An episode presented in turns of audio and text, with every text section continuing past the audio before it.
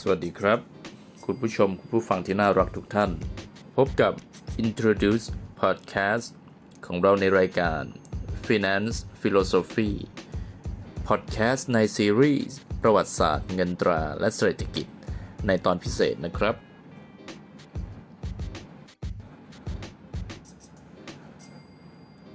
ก่อนอื่นเลยนะครับ ต้องขอเกริ่นก่อนนะครับว่าตัวผู้เล่าเอง มีความชื่นชอบในเรื่องราวของเศรษฐศาสตร์ และการเงินในเชิงประวัติศาสตร์มาก ๆ และได้พบเห็นว่ามันมีมนต์ขลังและความน่าสนใจอยู่ไม่น้อยเลยทีเดียว ซึ่งมันก็จะมาเชื่อมโยงกับการเงินในยุคปัจจุบัน เพื่อให้ทุกท่านได้เห็นอีกมิติของการเงิน และเข้าใจมันอย่างลึกซึ้งมากยิ่งขึ้น เอาล่ะครับ ผมขออนุญาตเริ่มตรงนี้เลยละกันนะทุกท่าน อาจจะเคยพอได้ยินเรื่องราวของการเงินมาบ้าง ไม่มากก็น้อยใช่ไหมครับ แล้วเราทุกคนก็ล้วนที่อยากจะได้มันมาครอบครอง ไว้ไม่มากก็น้อยเช่นกัน แต่เราจะสังเกตได้ว่า การเรียกชื่อต่างๆนั้นเนี่ยไม่ค่อยจะเหมือนกันสักเท่าไหร่ อย่างเรื่องของภาษาอังกฤษ เดี๋ยวเขาก็เรียกกันว่า money เดี๋ยวก็เรียก currency ไหนจะ finance เยอะแยะมากมายเลยใช่ไหมฮะ ชวนให้ปวดหัวไปหมด ซึ่งอย่าเพิ่งตกใจนะครับ เดี๋ยวกระผมเนี่ยจะอาสาทำให้ทุกท่านเข้าใจอย่างกระจ่างชัดแน่นอนนะครับ ซึ่งก่อนอื่นเลยนะฮะ เรามาแยกแต่ละคำกันก่อน เริ่มจาก finance นะครับ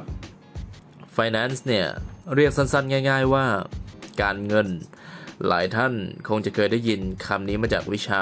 finance ใช่ไหมครับ และหลายท่านก็อาจจะเข้าใจว่ามันคือวิชาการเงิน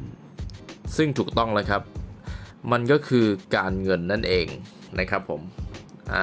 แต่ทีนี้นะฮะหลายท่านอาอาจจะยังไม่เข้าใจในคำนี้นะครับ อย่างลึกซึ้งมากนะักคำว่าการเงินเนี่ยไม่ได้หมายความว่าจะต้องเป็นเงินเพียงอย่างเดียวนะครับ หากแต่ว่ามันหมายถึง product หรือผลิตภัณฑ์ทางการเงิน ซึ่งเรียกโดยรวมว่าการเงิน การธนาคาร รวมไปทั้งการบัญชีด้วยครับทำไมถึงเรียกยาวขนาดนี้ เพราะว่าในธุรกรรมดังกล่าวเนี่ย มันจะต้องมี 3 อย่างนี้ควบคู่กันนะครับ และแยกออกไปตามหมวดหมู่ โดยรวมอยู่ในสิ่งที่เรียกว่า finance นั่นเองนะครับ ซึ่งเป็นสิ่งบ่งบอกว่า ผู้ควบคุมในระบบนี้เนี่ย ก็คือธนาคารนั่นเอง ดังนั้นเนี่ย ในพอดแคสต์ของเราจะทำให้ทุกคนรู้จักธุรกิจการเงิน ที่เรียกว่าธนาคารอย่างทองแท้แน่นอนครับ และแล้วก็จบ Special EP ของซีรีส์ประวัติศาสตร์เงินตรา ซึ่งถือว่าเป็นการเริ่มเปิดตัวในคอนเทนต์ที่เราจะพูดกันแล้วนะครับ ถ้าทุกคนชื่นชอบยังไง ผมรบกวนทุกท่าน ขอให้ฝากกดไลค์ติดตาม กดไลค์กดแชร์ กด Subscribe หากว่าทุกท่านรับชมในช่องทางของ YouTube นะครับ เพื่อเป็นกำลังใจให้พวกเราได้สร้างเนื้อหาที่จะมาถ่ายทอดความรู้ให้ทุกท่าน ได้ทำให้รู้จักเรื่องยากๆเหล่านี้เนี่ยทำให้มันทำให้เป็นเรื่องที่ง่ายขึ้นซะ แล้วเราก็จะเห็นมิติของมันมากยิ่งขึ้นนะครับ เพื่อประโยชน์ต่อตัวเราเองและคนรอบข้างนะครับ